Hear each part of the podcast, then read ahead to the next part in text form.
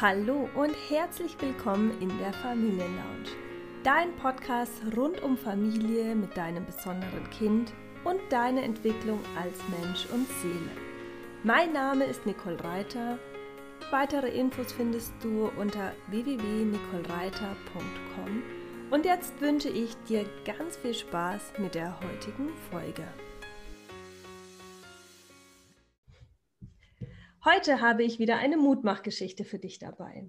Ich darf mit Vivian über sich, über ihre Gefühle und ihre Erfahrungen zu ihrem Sohn Lex sprechen. Vivian ist 34 Jahre jung, verheiratet mit Dominik und hat zwei Kinder. Neo, der Siebenjährige, ist gesund geboren und Lex, er ist dreieinhalb Jahre. Er hat die Diagnosen Pierre-Robin-Sequenz mit einer lateralen Lippenkiefer-Gaumenspalte sowie das Golden Haar Syndrom.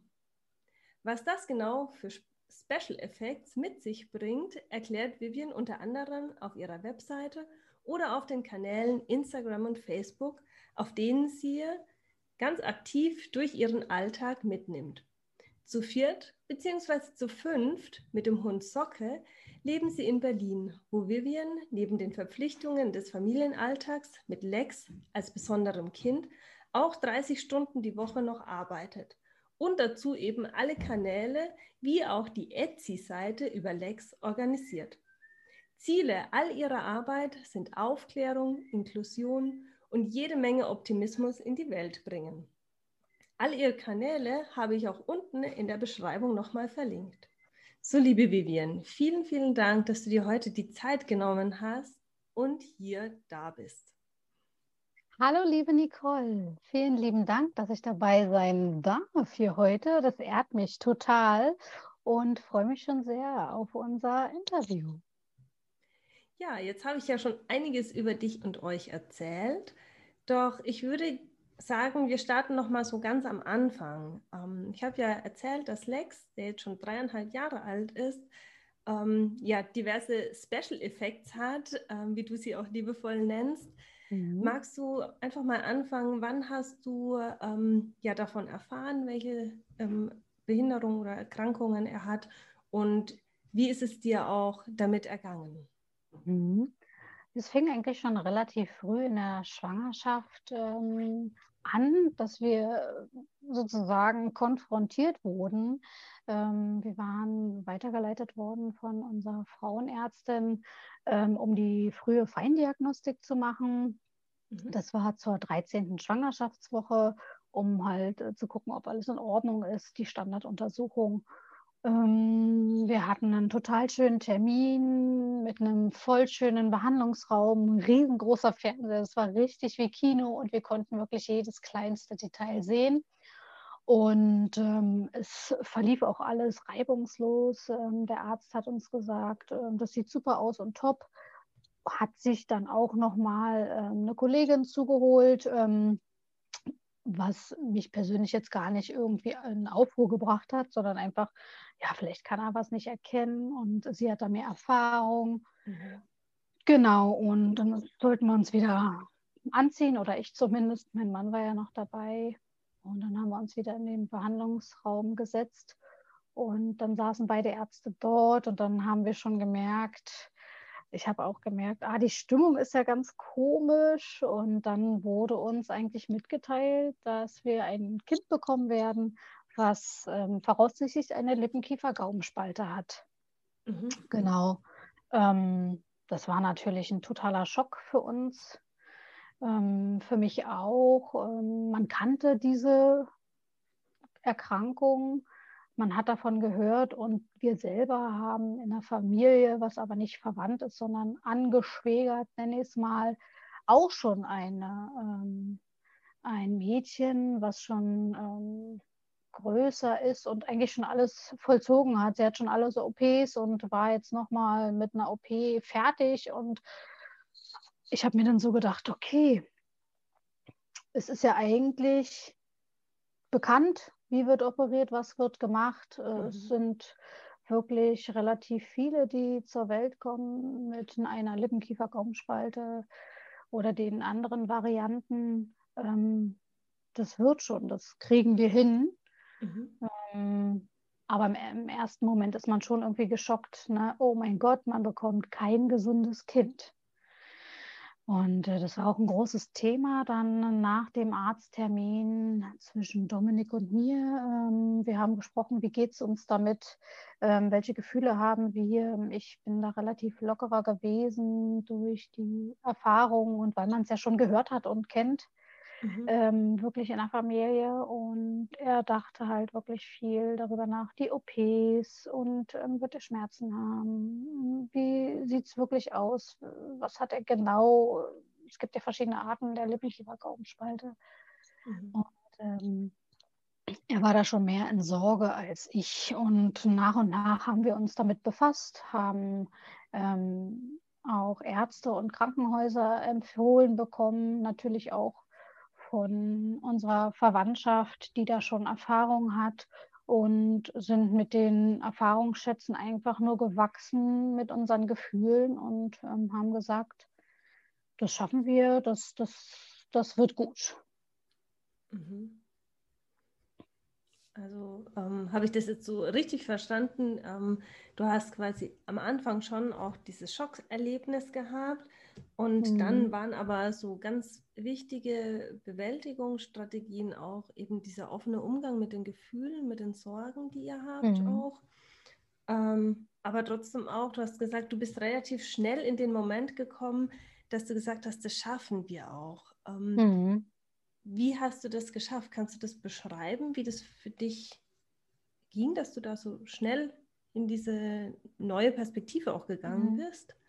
Ähm, ich glaube, geholfen hat einfach nur daher, dieses Gefühl so ins Positive umzuwandeln, weil wir schon ähm, Erfahrung damit hatten aufgrund ähm, dem, äh, dem Vorfall halt in der Familie mhm. und mhm. was man für Ergebnisse gesehen hat und dass man diese Krankheit kennt. Man kennt diese Krankheit, es ist nicht ungewiss, man weiß, was die Medizin heutzutage schaffen kann. Und ähm, ja, ähm, wir waren schon oder sind halt auch schon von Anfang an relativ positiv gewesen und äh, versuchen halt die Ängste ähm, irgendwie auch in Gefühle umzuwandeln, dass das nicht gleich ähm, im Kontext der ganzen Familie irgendwie runterzieht. Mhm. Ähm, Genau, das ist so, ja, wir sind schon immer so positiv, ich vor allen Dingen auch. Ähm, und äh, weiß halt, es, die Medizin äh, schafft schon einiges heutzutage. Ja. ja. Und du hast auch gesagt, du hast dich damit auseinandergesetzt und du bist ins Handeln gekommen. Ich glaube, das ist ja auch ein Punkt, der wahrscheinlich sehr viel dazu beiträgt, dass du auch immer wieder in dieses Vertrauen gekommen bist, dass man was tun kann, oder? Ja, ja, genau, das auf alle Fälle ähm, sich natürlich gleich belesen und also ich bin so ein Mensch, ich will gleich alles darüber wissen. Mhm. Wenn mich was interessiert, jetzt ist es die Lippenkiefer-Gaumenspalte, was ist das, welche Formen gibt es, was kann man machen, welche Ärzte, ähm, das gibt uns oder halt auch mir relativ viel Sicherheit, äh, einfach nicht äh, ins schwarze Loch unter mir zu fallen, was ja natürlich gerade der Boden wurde aufgerissen. Ne? Man weiß halt nicht, das Kind kommt nicht gesund zur Welt. Es ist ja halt mhm. wirklich auch alles. Das, äh, glaube ich, ist ganz gut. Und eigentlich will ich das selber operieren. Ich bin da so perfektionistisch und würde halt irgendwie mit im OP stehen wollen, wenn dann irgendwas passiert und äh, probiere mich so gut es geht, da wirklich reinzulesen. Ähm, das nimmt mir auch die Angst. Mhm. Natürlich gibt es auch äh, das Internet viele gruselige Geschichten, wo ich mir dann so denke, man liest eh immer mehr gruselige Geschichten, weil die immer präsenter sind, als wenn man Erfolgserlebnisse hat und Mutmachbilder zum mhm. Beispiel. Ähm, aber ähm, das hat mir jetzt auch nicht den Mut genommen und den Optimismus, da ähm, irgendwie wirklich da ins Loch zu fallen. Einfach belesen, belesen, belesen und einfach nicht unerfahren zu sein, sondern sagen, okay, ich weiß, was da passiert. Ich kann meinem Kind die Ärzte können das, das auch anvertrauen. Das ist wichtig. Ja. Okay. Es war ja dann aber trotzdem ähm, mehr als die Lippenkiefer-Gaumenspalte, ähm, was sich bei Lex dann gezeigt hat. Wann habt ihr davon erfahren? Und wie ging es dir danach dann auch? Ja. Mhm. Ich werde mal ein bisschen nochmal ausschweifen. Mhm. Ähm, es, es, war so, dass äh, die Lippenkiefer-Gaumenspalte ist ein Krankheitsbild, wo das ähm, äh, Baby ähm, äh, nicht so wirklich das Fruchtwasser äh, verarbeiten kann und hatte dadurch auch sehr viel Fruchtwasser. Wir konnten auch kein Baby-TV oder 3D-Kino machen, wie das immer so heißt, um dass man halt nochmal sagt, hey komm, man hat nochmal voll das Foto von dem Kind, ähm, weil durch dieses zu viele Fruchtwasser alles verschwommen war. Mhm. Ähm, als wir uns dann angemeldet haben im Virchow-Klinikum in Berlin, ähm, hatte das die Ärztin damals auch versucht, hat es aber auch nicht hinbekommen und hat gesagt, gut, ähm, es ist jetzt nicht so dramatisch, ähm, es sieht ganz gut aus. Es könnte aber sein, aufgrund des zu vielen Fruchtwassers und da ich ja so klein bin, ähm, dass natürlich irgendwann die Blase springen wird. Mhm. Mm, und das ist oft halt auch bei Kindern so mit ähm, Behinderung oder Fehlbildung, dass die auch halt früher kommen.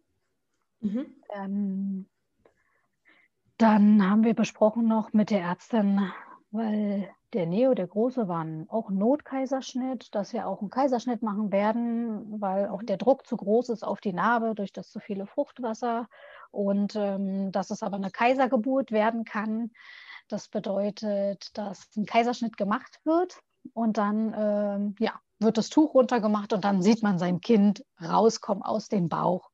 Mhm. Und wir haben uns gefreut, weil das ja bei Neo nicht der Fall war. Bei Neo war ja wirklich äh, Venhämmer, äh, PDA und aufgeschnitten. Und ähm, jetzt war es auch keine natürliche Geburt, was ich jetzt nicht so schlimm fand, aber haben, haben uns auf diese Kaisergeburt gefreut.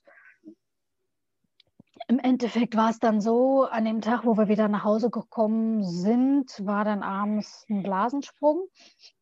Okay. Ich bin natürlich dann abends dann wieder ins Krankenhaus und musste dort leider noch äh, eine Woche weilen, weil die Lungenreife noch nicht so äh, gut war bei Lex. Da gibt es dann drei Spritzen, die haben wir bekommen und die Blase war nur teil angerissen. Mhm. Genau, und dann irgendwann war es dann so, dass es hieß, ja, jetzt so nach einer Woche, die Herztöne sind nicht so schön, wir werden jetzt mal loslegen. Mhm wir uns schon total gefreut, waren aufgeregt. Ich war ja eh schon eine Woche im Krankenhaus ähm, und ähm, konnte auch diesmal wirklich alles mal nachfragen, wenn die PDR gemacht wird. Was wird gemacht? Ich interessiere mich ja für alles so ein bisschen. Ähm, wo piekst man da rein? Welche? Okay, das konnte ich damals nicht. Und dann ging es auch schon los. An sich die Geburt war sehr anstrengend für die ähm, Ärztin. Ich sage immer, sie ist gefühlt eine Bodenkühe auf meinem Bauch rumge ähm, tanzt und geturnt, weil sie ihn einfach nicht rausgebekommen hat. Er war schon so tief im Becken, okay. dass das echt ein Akt war. Und dann irgendwann kam so der Moment, jetzt merkt man ja, ist gleich so weit, jetzt können wir ihn sehen. Mhm. Und dann hieß es, er muss gleich zum Arzt. Wir okay. durften ihn nicht sofort sehen. Wir haben uns angeguckt. Dominik war dabei ich lag halt da und wir haben uns angeguckt und waren so ein bisschen perplex und hatten schon die Angst und haben eigentlich nur gelauscht. Hören wir ihn jetzt so schreien? Schreit er?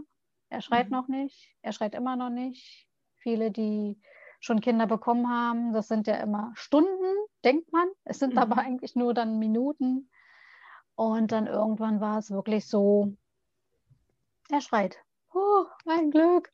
Okay. Tränen sind geflossen, er schreit, man hört ihn und ähm, es war aber gefühlt eine Ewigkeit und ich werde da fast gestorben irgendwie so, weil ich gedacht habe, oh, er schreit einfach nicht und das war so lange mhm. hin und ah, das hat mich so geärgert. Aber im Endeffekt ist mir dann Stein ähm, wirklich vom Herzen gefallen, dass das dann doch nicht so war und wir ihn gehört haben. Ja, mhm. dann durfte Dominik zu ihm ich ja. musste ja da leider noch liegen und zugemacht werden. Also Dominik durfte zu ihm und als Dominik natürlich mit vollen Tränen wieder zurückkam und mir sagte, es ist alles gut und ich ihn leider schon relativ lange kenne und ich gesehen habe, es war nicht alles gut, ähm, habe ich angefangen, so ein bisschen auszufragen. Also nein, es ist gut. Er atmet, er lebt, hat er immer gesagt. Und weiter haben wir nicht großartig drüber gesprochen. Mhm. Ich habe es auch erstmal so bei belassen, weil ich wurde dazu gemacht, ich wollte eigentlich nur einen Aufwachraum und dann Lex sofort sehen. Mhm. Und ähm, ich habe aber die Energie gespürt zwischen uns und ich wusste auch, es, es liegt irgendwas in der Luft, ja. was er mir noch nicht sagen konnte. Und da habe ich dann auch richtig Angst bekommen, weil man ja nicht weiß, was ist jetzt passiert, wie ist es. Und ähm, aber wir haben uns immer gesagt, auch wenn ich ihn noch nicht gesehen habe, er lebt, er atmet und das ist die mhm. Hauptsache. Ja. Genau. Ja, und wann wir ihn gesehen haben, Ewigkeiten im Aufwachraum, musste ich da noch liegen und Dominik konnte auch erst später zu mir und er kam dann in den Aufwachraum und hat mir alles mhm. erzählt. Mhm. Was, wie er aussieht, ähm, was passiert ist, so ein bisschen in Stücke, was er da erzählt bekommen hat von den Ärzten. Ja. Ähm, und dann haben wir natürlich da geheult. Bäche, Seen, Meere, mhm. voll geheult, voll geweint. Ähm, er hat ihn mir ja beschrieben bildlich. Ich habe mir da Bilder ausgedacht, wo ich mir gedacht habe, oh mein Gott, jetzt denke ich schon, so gruselig wird er aussehen. Ähm, ich habe ihn noch nicht mal gesehen. Das mhm. war schon sehr, sehr, sehr traurig. Ja. Ähm, und ja, so spannend, wie es halt war, dass ich zu ihm gekommen bin, so erlösend war es dann, wo es dann hieß, jetzt dürfen wir losfahren. Mhm. Mich überkam auch so ein bisschen die Angst. Was mache ich jetzt? Wie sieht der aus? Ja, aber auch voller Vorfreude. Und als wir dann angekommen sind, ja, war schon krass.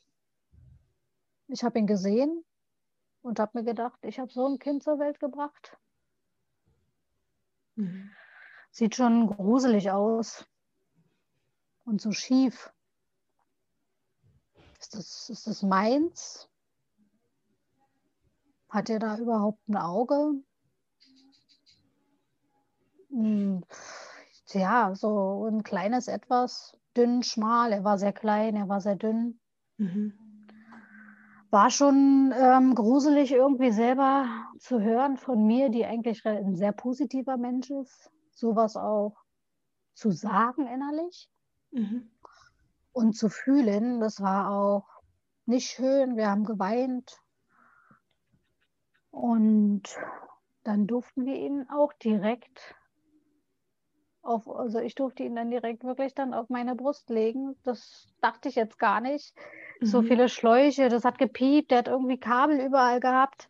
Und dann lag er auf mir. Naja, und dann war der Baby Blues da. Ich habe mich total verliebt in ihn. Das kleine Etwas mit den kleinen Fingerchen und die Stupsnase und die Geräusche, die er von sich gemacht hat. So ein bisschen Gequieke und Gequäke und ähm, da war wieder eigentlich alles vergessen.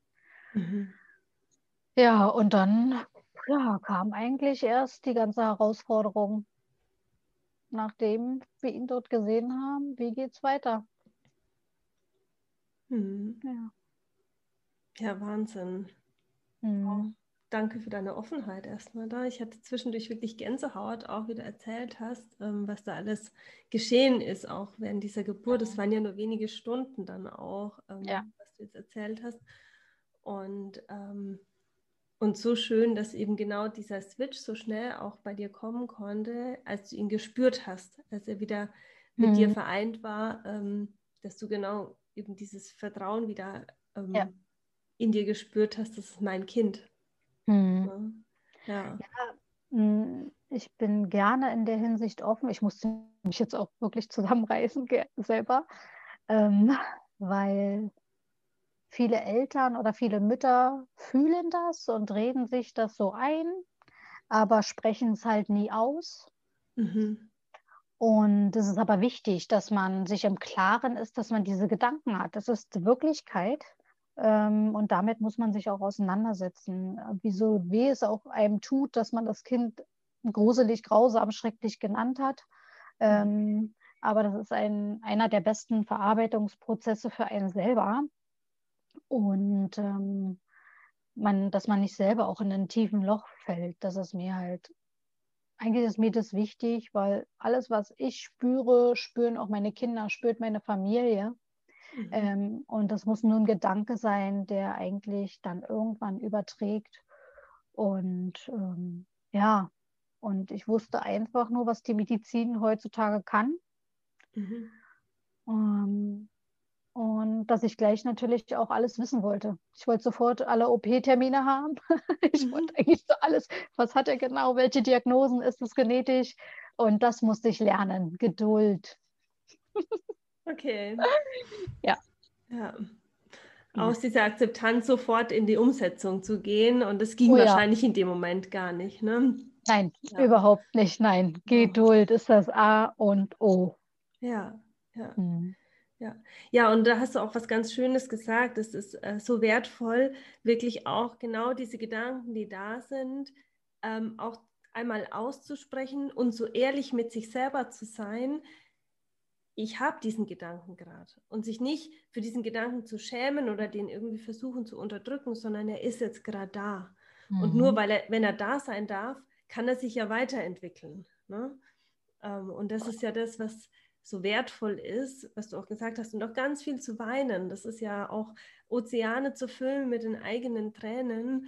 Ähm, mhm. Das hört sich zwar ähm, super anstrengend und schwierig und blöd an, weil viele ja, also oder wir auch alle, wahrscheinlich der Großteil unserer Gesellschaft gelernt hat, dass eben Gefühle zu zeigen und die wirklich auch rauszulassen etwas ähm, ja, Sch Schwäche bedeutet. Aber mhm. es wirklich da sein zu lassen und sich selbst so ehrlich zu sich zu sein, das ist so wertvoll und das, ähm, das zeigt ja auch, wie du heute damit umgehen kannst, dass das ja ein ganz, ganz wichtiger Prozess war, mhm. eben durch diese, ähm, ja, durch diese Tränen zu gehen, durch diese Ehrlichkeit mit sich selbst zu gehen, um ähm, frei zu sein, um auch eben genau wieder diesen Optimismus und das Positive mhm. zu sehen. Ne? Mhm. Ja, schön, danke dir. Und du hast jetzt auch gerade gesagt, du hast dann gleich sofort, sofort wissen wollen, ähm, welche OPs und, und, und. Und ähm, es ist ja, glaube ich, immer noch so, dass, also Lex wurde ja häufig operiert und wird wahrscheinlich immer wieder auch operiert. Mhm. Ähm, und ich selbst komme ja ursprünglich auch aus der Pflege und weiß, dass es immer ganz schön stressig für Eltern ist, aber auch für das Kind ist, ähm, wenn es heißt, okay, die nächste OP steht an.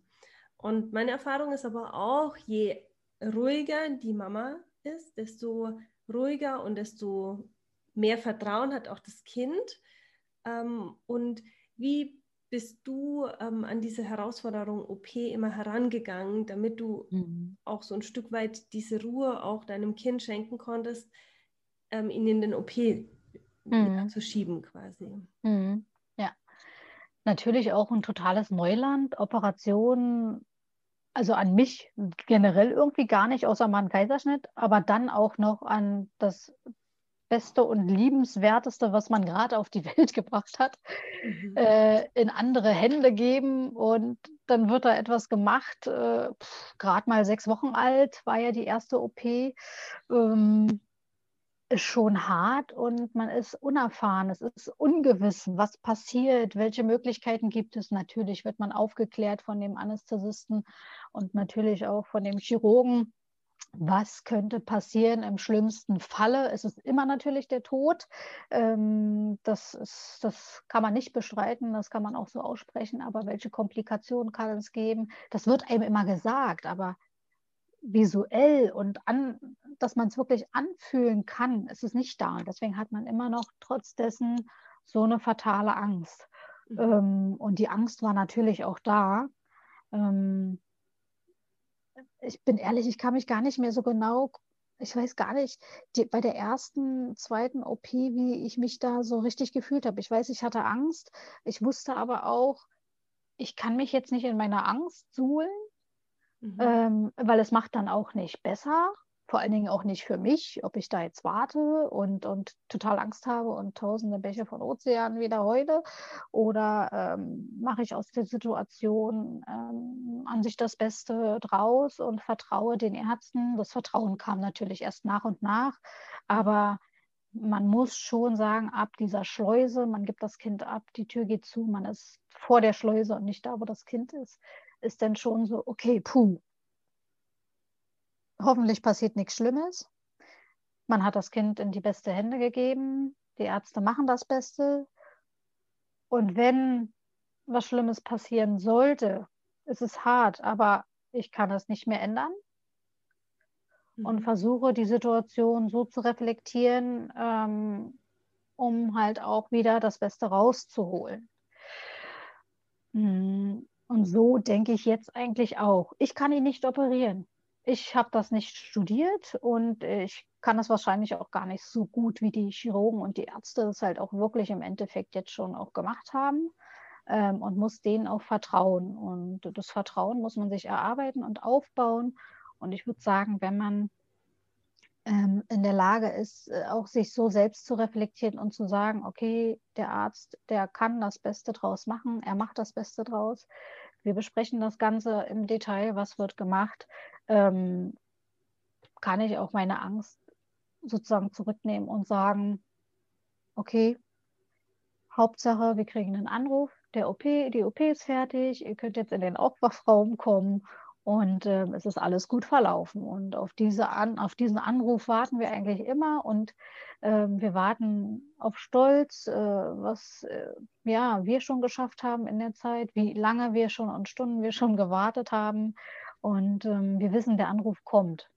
Mhm. Und ähm, dass die Ärzte wieder das Bestmögliche aus äh, ja, ihnen herausgeholt haben, ne? dass Lex äh, ja, operiert wurde oder auch manchmal nicht, kam auch schon mal vor.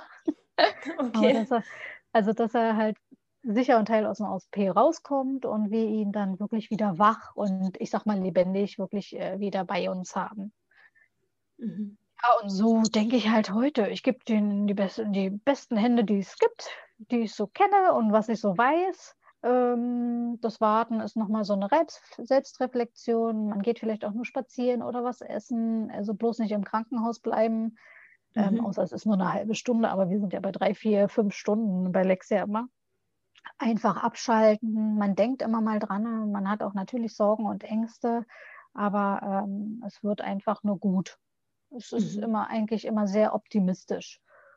So denke ich und so verarbeite ich das Ganze. Ich weiß zwar auch, dass man als Optimist sehr tief fallen kann und es sehr wehtun kann, wenn es doch mal in eine andere Richtung gehen sollte, mhm. dann ähm, genau versuche ich das auch wieder mit meinen Gefühlen so ein bisschen übereinzukommen. Ja, was ist da jetzt passiert? Aber es ist ja noch nicht passiert. Es kann eigentlich immer nur besser werden. Okay, ja also so wie ich dich jetzt verstanden habe, ist Optimismus, also die, eine grundsätzlich positive Lebenseinstellung einer deiner Hauptaspekte, die dich immer wieder ja. auch ja einfach ins Vertrauen bringt, dass die Dinge so gut wie sie eben sind oder möglich mhm. sind verlaufen und auch so das Thema ähm, Reflexion der eigenen Gefühle auch. Ähm, mhm. wenn du jetzt gesagt hast, so ähm, während einer OP, ähm, da würde ich gerne noch kurz darauf eingehen, quasi dieses Warten ist immer eine Form von Selbstreflexion. Mhm. Ähm, hast du da eine bestimmte Technik oder kannst du irgendwie erklären, was da geschieht bei dir oder was du da machst? Ähm, Boah, was mache ich da? Also erstens, also äh, wirklich als erstes probiere ich mich erstmal abzulenken so ein bisschen. Also wie gesagt, wir machen dann irgendwas, um uns abzulenken. Und dann ähm, reflektiere ich die ganzen Ereignisse, die passiert sind, die vielleicht noch kommen werden.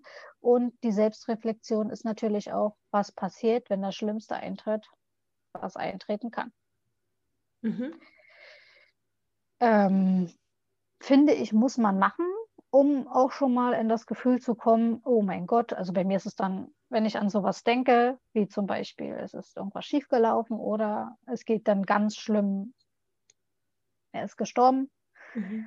Dann natürlich äh, ist mir heiß und warm, ich kriege äh, Herzrasen. Warum habe ich jetzt dieses Gefühl? Wie kann ich das Ganze jetzt selber für mich verarbeiten, wenn das der Fall ist? Ähm, ich kann es in dem Moment nicht ändern. Was wäre die Alternative, wenn ich ihn nicht operieren lasse? Mhm. Ähm, da, das suche ich mir halt so ein bisschen heraus. Genau, weil eigentlich sind ja die OPs dazu da, dass er ja, ja irgendwann wirklich ähm, sorglos äh, teilhaben kann, äh, mit ja, seinen Behinderungen und Fehlbildungen am Leben, ohne irgendwie vielleicht doch abhängig von anderen Menschen zu sein der Pflege. Und mhm. was ist, wenn ich ihm nicht die Möglichkeit gebe, dass er operiert wird? Hat er dann ein lebenswertes Leben? Und ähm, das reflektiere ich dann so. Und natürlich ist es dann auch schon krass zu sagen, was ist, wenn er jetzt wirklich stirbt bei der OP? Aber was ist, wenn ich ihn hätte nicht operieren lassen? Was wäre die Alternative? Dann hätte er, glaube ich, so viele Sorgen und Ängste. Ähm, wir werden immer auf Pflege angewiesen. Das ist so ein Rattenschwanz und das versuche ich so ein bisschen zu vergleichen. Ähm, und ähm, verarbeite vielleicht auch, ich sag mal, den Tod anders als alle anderen. Da muss ich ein bisschen ausholen. Mhm. Ja. Ähm, in unserer Familie, ähm, unsere Nichte Lea ist leider nur anderthalb Jahre geworden.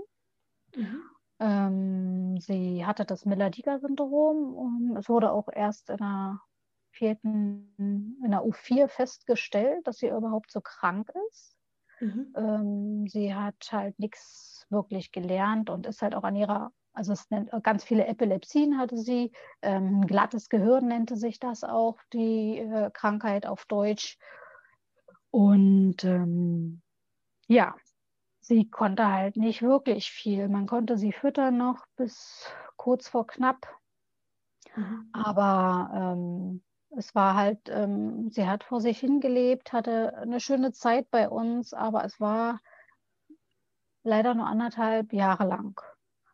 Und ähm, ich denke mir so, die Zeit, die ich dann auch, wenn es so sein sollte mit dem Tod, Lex gegeben habe oder wir als Familie, war eine schöne, lebenswerte Zeit hier auf Erden. Ähm, er wurde geliebt, er hat geliebt, mhm.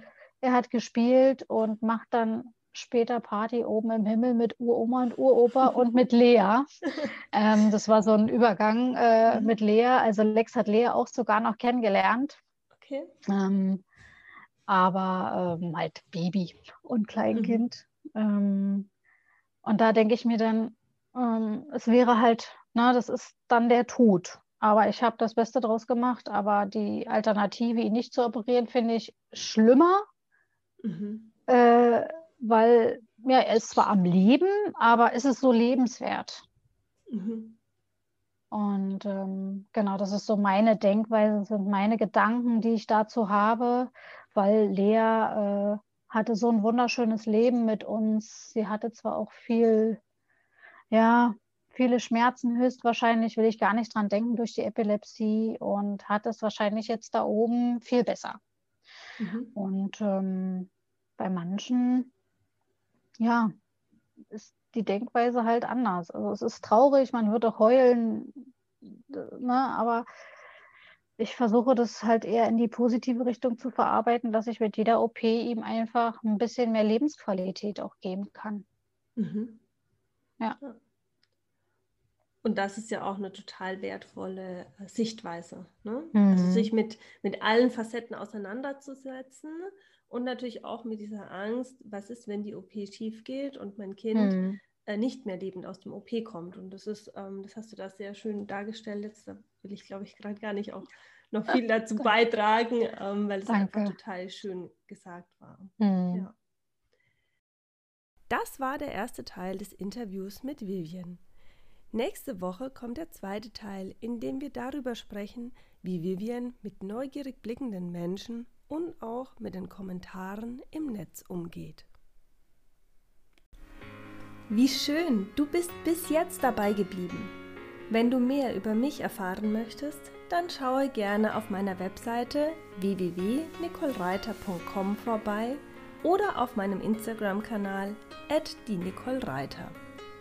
Du hast sicher viel Hilfreiches für dich und deinen Familienalltag mitgenommen. Wenn dir diese Folge gefallen hat, dann lade ich dich ein, abonniere die Familienlounge, so verpasst du keine neue Folge mehr und teile diese Folge mit allen, für die das Thema interessant ist. So hilfst du mit, dass immer mehr Menschen von der Familienlounge erfahren. Jetzt wünsche ich dir erstmal einen wundervollen Tag und freue mich schon auf die nächste Folge in der Familienlounge mit dir.